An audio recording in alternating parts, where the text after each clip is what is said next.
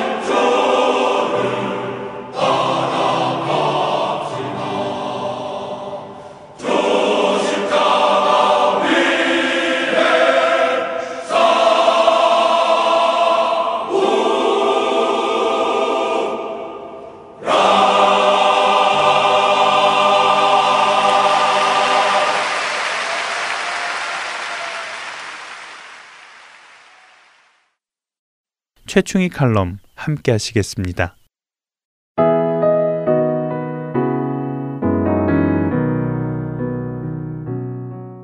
제가 남편에게서 가장 많이 듣는 말 중 하나가 바로 I am ready to go라는 말입니다. 나는 갈 준비가 다 되었다는 것이죠. 아침 일찍부터 외출을 해야 할 일이 있게 되면 남편은 샤워실에 들어가면서부터 I am ready to go를 연발합니다. 일단 남편의 입에서 이 말이 떨어지면요. 저는 마음이 매우 다급해지지요.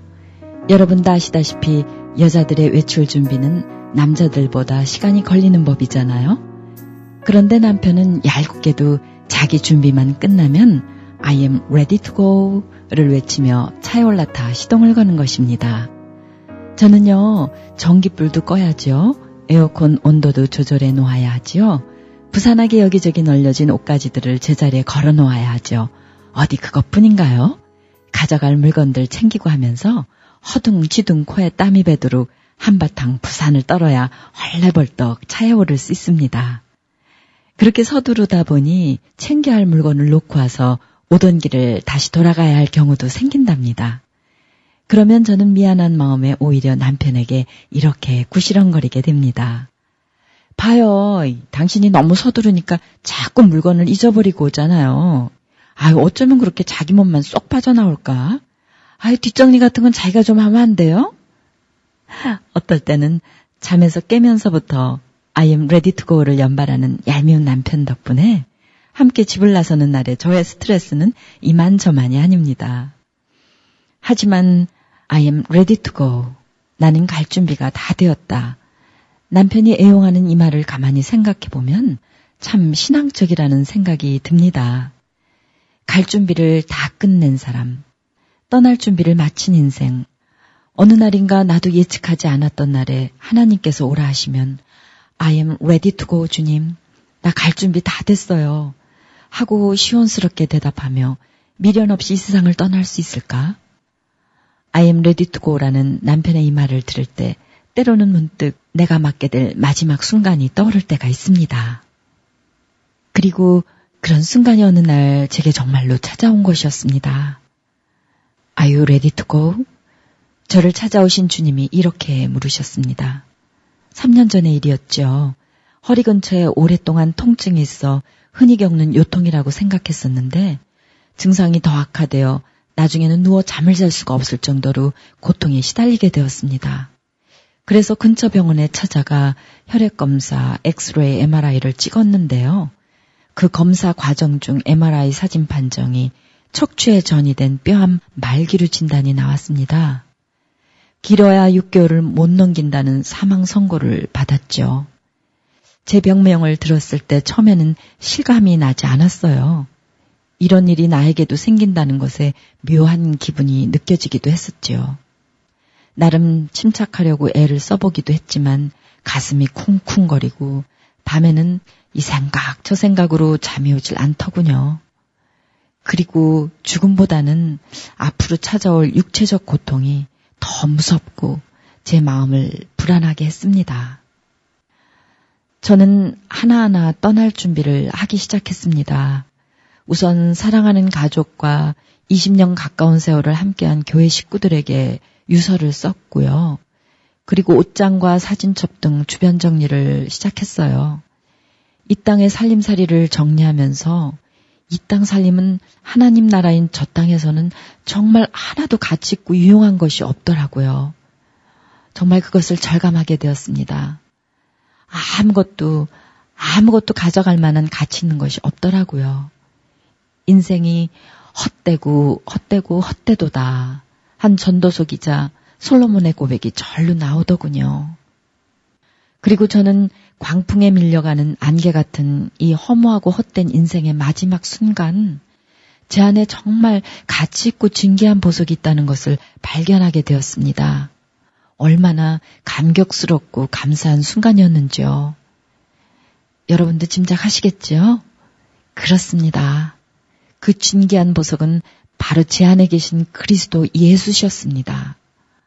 어미하신 하나님 앞에 설때 제게 필요한 것은 세상에 그 어떤 것도 아닌 바로 예수 그리스도, 예수님 한 분 뿐이셨습니다. 이 깨달음을 머리로만, 입술로만이 아닌 제 존재 전체로 고백하게 하신 하나님. 순간 저는 이렇게 하나님 앞에 고백했습니다. 하나님, 감사합니다.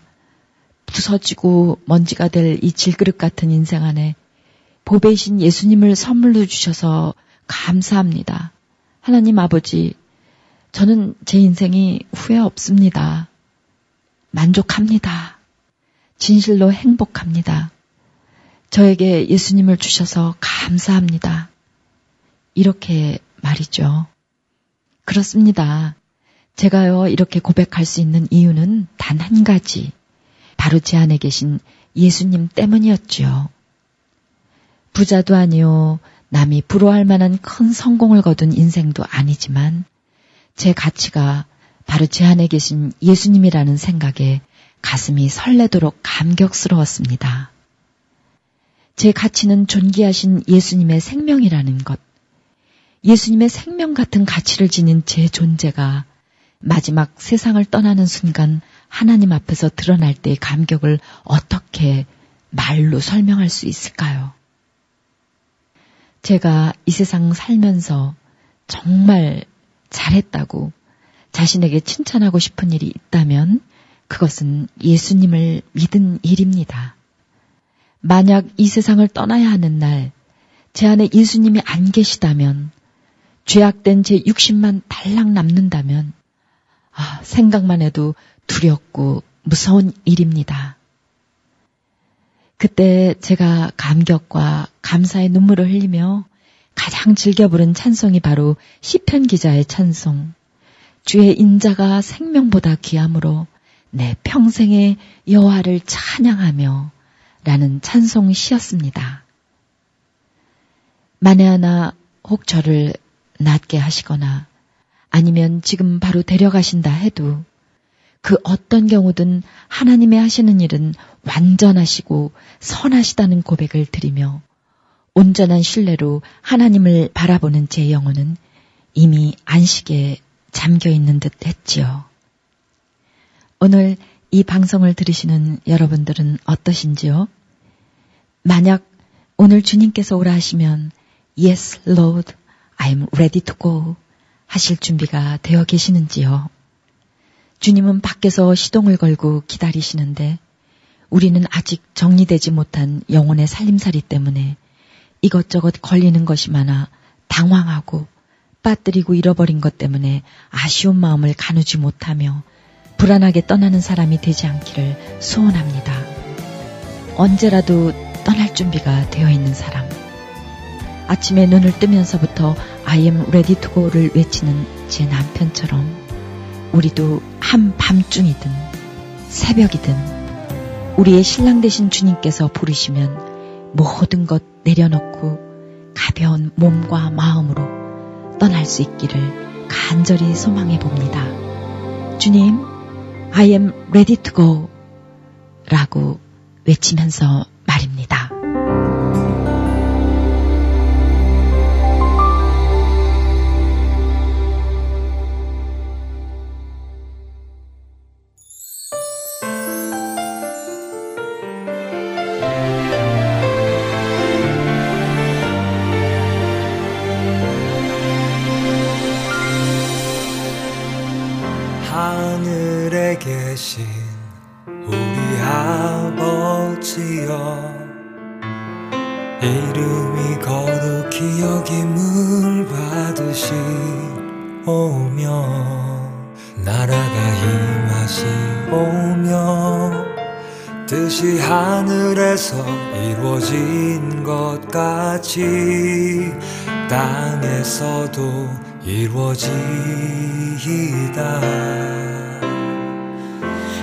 하늘에 계신 우리 아버지여. 이름이 거룩히 여김을 받으시오며 나라가 임하시오며 뜻이 하늘에서 이루어진 것 같이 땅에서도 이루어지다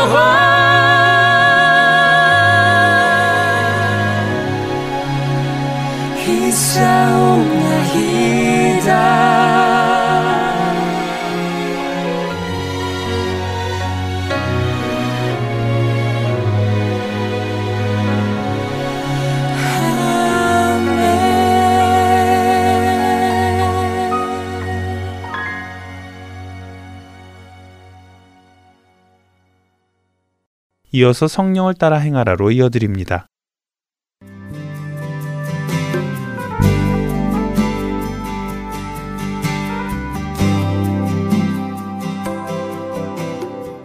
애청자 여러분 안녕하십니까? 성령을 따라 행하라의 강순규입니다. 우리는 날마다 쏟아지는 미디어의 홍수 속에 살아가고 있습니다. 그리고 그 미디어의 주축은 시각적인 미디어들로 이루어져 있습니다. 듣기만 하는 라디오 시장은 점점 줄어드는 반면 듣고 보는 TV 시장은 점점 커져가고 있습니다. 또 음악만 듣는 음반보다도 뮤직비디오가 더욱 인기가 있는 시대입니다.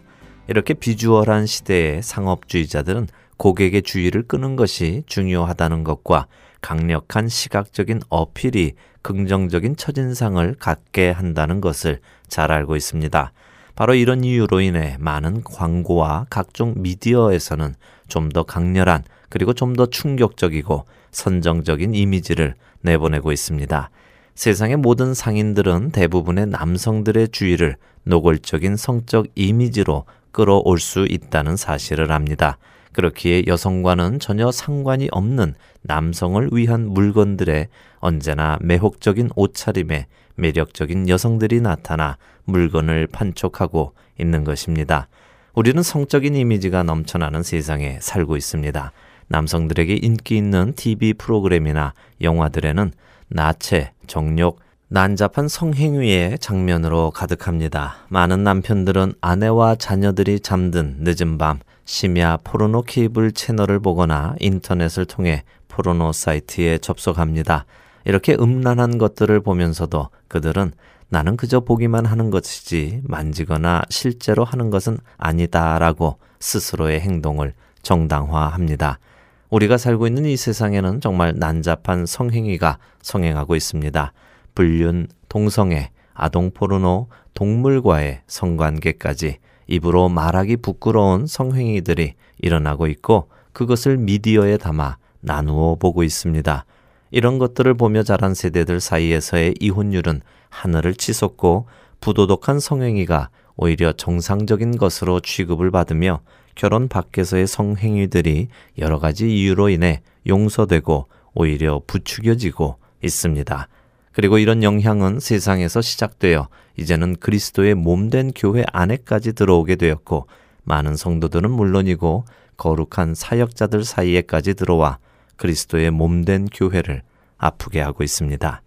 이곳 미국이나 한국에서도 많은 목회자들이 이 시험에 걸려 넘어져 실족한 뉴스를 어렵지 않게 접할 수 있습니다. 이 믿을 수 없는 성적 부도덕의 공격 속에서 과연 그리스도인이 자신의 생각, 욕망과 욕정을 제어할 가능성이 있을까요? 매일같이 쏟아지는 유혹을 어떻게 물리칠 수 있을까요? 어떻게 자기의 약함을 극복할 수 있을까요? 어떻게 자기 생각을 통제하고 자기 정욕을 점검하여 주님께로 돌릴 수 있을까요? 성령을 따라 행하라 이 시간은 타락한 성적 가치관이 주관하는 현재의 세대 속에서 하나님께 부름받은 그리스도인들이 어떻게 흠없고 티 없이 자신을 거룩하게 지켜 나갈 수 있는지 성경을 통해 함께 알아보고 그것에 순종하여 거룩한 그리스도인으로서의 신분을 지켜 나가기 위해 제작되었습니다.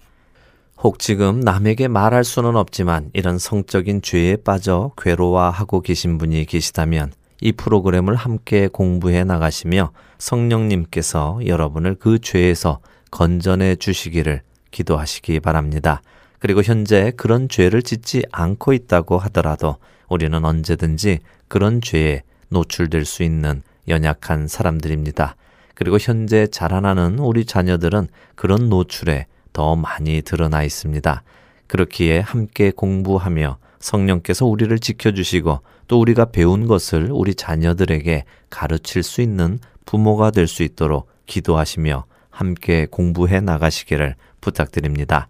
성령을 따라 행하라 이 프로그램은 단순히 듣기만 하는 프로그램이 아니라 함께 성경책을 펴서 공부를 하는 프로그램입니다. 차 안에서 들으시는 분들은 프로그램을 잘 들으셨다가 집에서 따로 시간을 내어 공부하시기를 권해드립니다. 그럼 오늘 첫 시간을 시작하며 함께 기도하신 후에 시작하도록 하겠습니다. 만물의 창조자이신 하나님 아버지, 우리를 하나님의 자녀 삼아 주심에 감사를 드립니다. 예수 그리스도의 보혈의 공로로 하나님 아버지의 자녀가 되었으니 이제 그 자녀의 합당한 모습으로 살아가기를 원합니다. 하지만 우리는 연약하여 여전히 성령에 이끄시는 대로가 아니라 우리 육체의 정욕이 요구하는 대로 따라 살아갈 때가 더 많음을 고백합니다. 하나님 아버지, 우리의 힘으로는 할 수 없습니다. 우리는 스스로를 제어할 수가 없습니다. 성령님의 강력한 역사가 우리에게 임하시기를 소원합니다. 우리의 삶을 인도하여 주시옵소서 우리가 성령의 인도하심을 따라 살아가기를 결단하게 하여 주시옵소서 이 프로그램의 매 시간 성령님의 강력한 인도하심을 기대하며 우리를 구원하신 예수 그리스도의 이름으로 기도드립니다. 아멘. 네, 본 할텐 서울 복음 방송 찬양팀이 얼마 전에 중고 전자 드럼을 구입하게 되었습니다. 일반 어쿠스틱 드럼과 다르게 전자 드럼은 이것저것 선을 연결할 것이 참 많았습니다. 처음 그냥 눈으로만 보고 대충 연결을 하고 설치를 하려 했더니 여간 어려운 것이 아니더군요. 그래서 결국 인터넷에서 그 전자 드럼의 매뉴얼, 즉 설명서를 찾아서 읽어가며 설치를 마쳤습니다. 설명서를 읽어보니 제가 생각하던 것과는 방법이 많이 달랐다는 것을 알 수 있었습니다. 제 생각이 비슷은 했지만 아주 틀린 부분도 있었고요. 이렇게 인간이 만들어낸 제품도 제작자가 무엇을 어디에 무슨 목적으로 만들었는지에 대해 설명해준 설명서를 읽지 않고 제 마음대로 하다가는 제작자의 본래 목적과는 다르게 쓰일 수가 있습니다. 그리고 그 제품은 본래의 목적을 다 수행하지 못하게 되고요. 마찬가지로 우리에게 주어진 성 역시 제작자가 목적을 가지고 만든 것입니다. 제작자의 그 목적을 알지 못하고 또 어떻게 써야 하는지 알지 못하고 자신들 마음대로 쓰다 보니 지금과 같은 음란한 세대가 된 것입니다. 그렇게 우리는 누가 성을 만들었고 어떤 목적으로 만들었으며 어떻게 써야 하는지에 대해 알아야 할 것입니다. 성을 만든 제작자는 누구입니까? 그리고 그 제작자가 누구인지를 어떻게 알 수 있습니까? 창세기 1장 25절에서 28절을 읽어보도록 하겠습니다.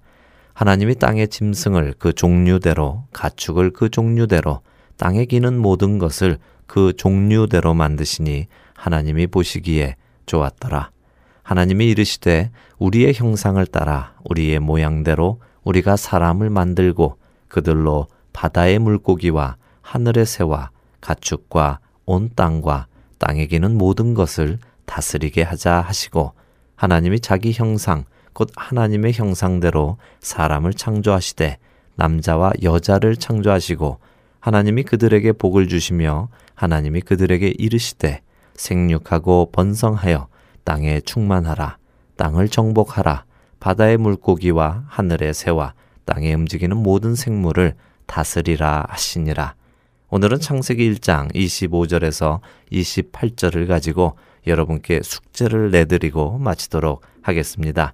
성경 말씀을 한 절 한 절 잘 읽으시며 답을 해보시지요. 먼저 창세기의 이 말씀에 가장 많이 등장한 단어가 어떤 단어인가를 찾아보십시오. 그리고 이 구절을 읽으신 후 여러분들은 인간에 대해 무엇을 배우셨습니까? 배우신 것을 나열해 보시기를 바랍니다. 그리고 이 구절을 통해 배운 성의 목적은 무엇입니까? 이 세 가지 답을 준비하시고 성령을 따라 행하라. 다음 시간에 여러분을 만나 뵙기 원합니다. 한 주간도 주님 안에서 거룩함을 지켜나가시는 여러분들 되시기를 소원하며 성령을 따라 행하라. 마치도록 하겠습니다.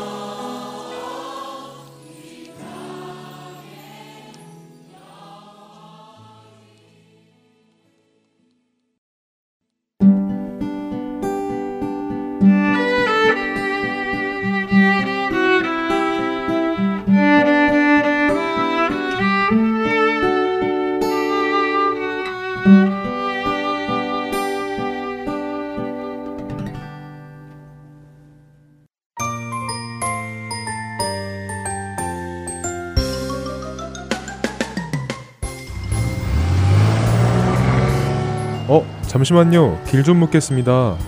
여기서 downtown 가려면 어떻게 가야 돼요? downtown이요? 음, 여기서 10번 후웨이를 타고 가시다가 Central에서 내리시면 돼요. 아니에요. 그것보다는 저 앞으로 가서 Grand Avenue를 타고 가시면 더 빨라요. 에이, 그것보다는 seventeen freeway가 덜 막히죠. 다운타운으로 가는 길은 여러 가지입니다. 그러나 하나님께 가는 길은 오직 한 길밖에 없습니다. 바로 길이요 진리요 생명 되신 예수 그리스도를 통해서만입니다. 할텐 서울 복음 방송은 길 잃은 영혼들을 생명의 길로 인도합니다.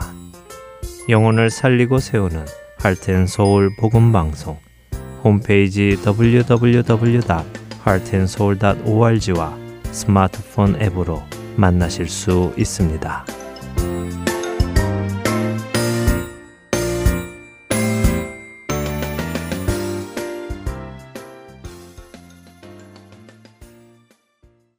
세상이 감당할 수 없는 사람들 함께 하시겠습니다.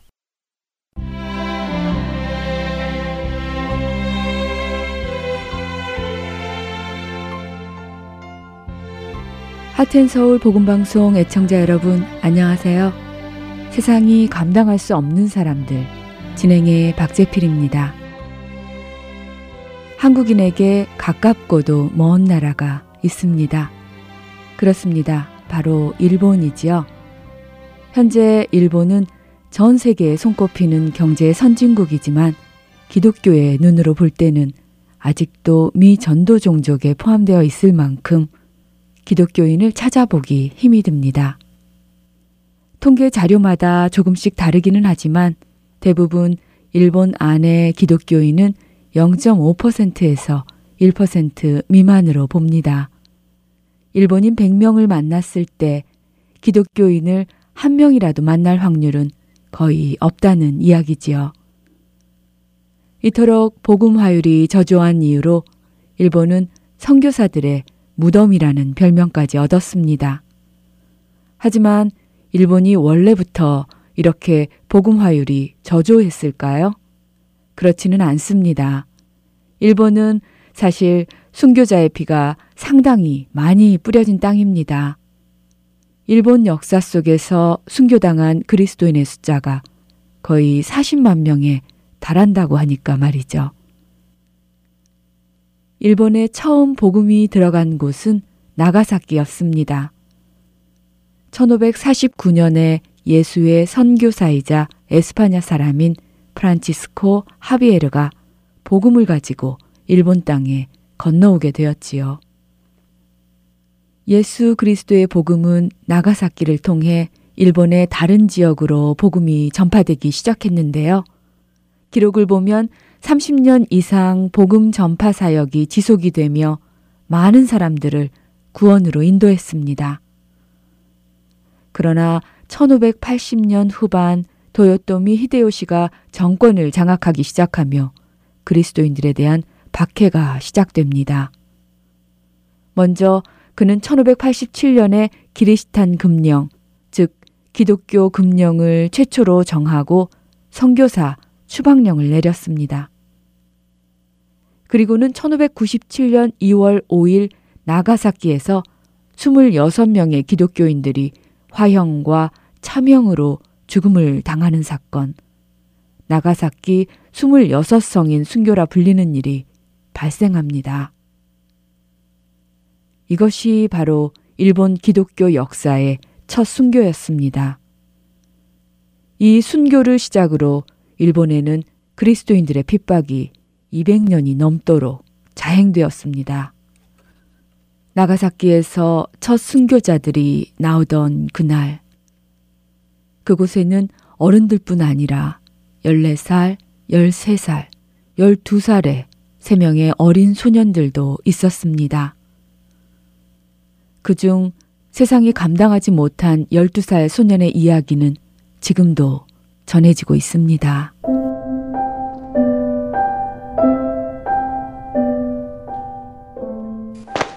빨리들 걸어가! 재수 없는 예수쟁이들.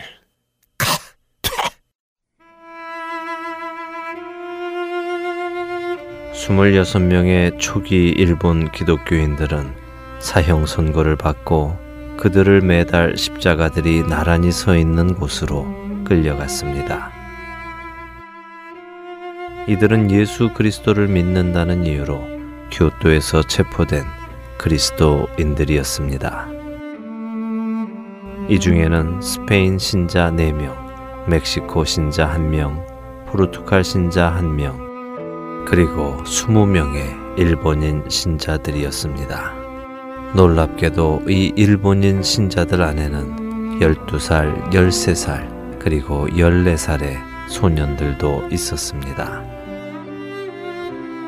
이들을 사형장으로 데려가고 있던 한 관리인은 가장 어린 12살의 어린 소년을 보자 불쌍한 생각이 들었는지 소년에게 이야기했습니다.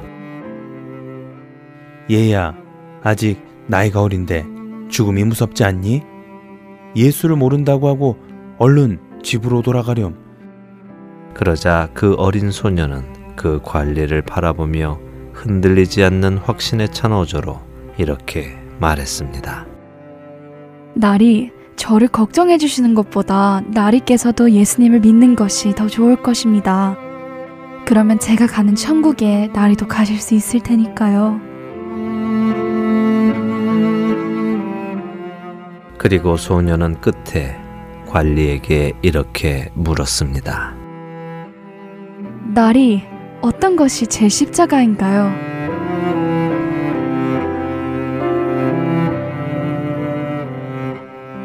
이 어린 소녀는 자신의 십자가로 달려가더니 그 앞에 무릎을 꿇고 그 십자가를 끌어안았습니다.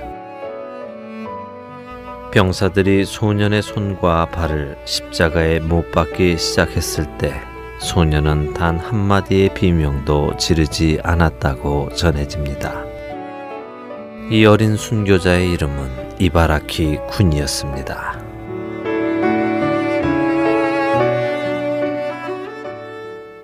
원수는 언제나 우리에게 그리스도를 향한 믿음을 끊으려 합니다. 하지만 그 원수는 12살 소년의 믿음을 끊어내지 못했습니다. 이 어린 소년은 어떻게 자신의 믿음을 지켜냈을까요? 자신의 의와 힘이 그 소년이 그 모든 고통을 담대하게 지켜내게 했을까요? 그것은 불가능할 것입니다. 그렇다면 무엇이었을까요? 무엇이 그 소년을 세상에 굴하지 않게 했을까요? 그것은 그 소년과 함께 한 주님의 능력이었을 것입니다.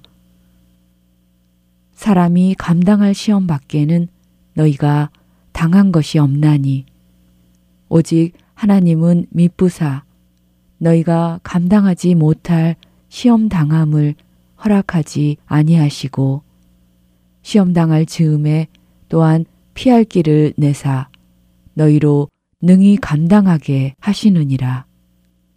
고린도전서 10장 13절의 말씀처럼 하나님은 우리에게 힘을 주셔서 우리가 모든 시험을 능히 감당하게 하십니다. 주님께서는 자기 백성을 내버려 두시는 분이 아니십니다. 그분은 자기 백성과 함께 하시는 분이십니다. 우리가 환난과 고난 속에 있다 하더라도 그분은 우리를 홀로 내버려 두지 아니하시고 자신이 먼저 그 고난을 받으셨고 우리와 함께 고난을 받으십니다. 주님은 그것을 우리에게 약속하셨습니다. 볼지어다 내가 세상 끝날까지 너희와 항상 함께 있으리라. 마태복음 28장 20절 말씀의 일부입니다. 이 약속의 말씀을 믿고 세상이 감당할 수 없는 사람으로 지어져 가시는 저와 여러분이 되시기 바랍니다. 세상이 감당할 수 없는 사람들 마치겠습니다.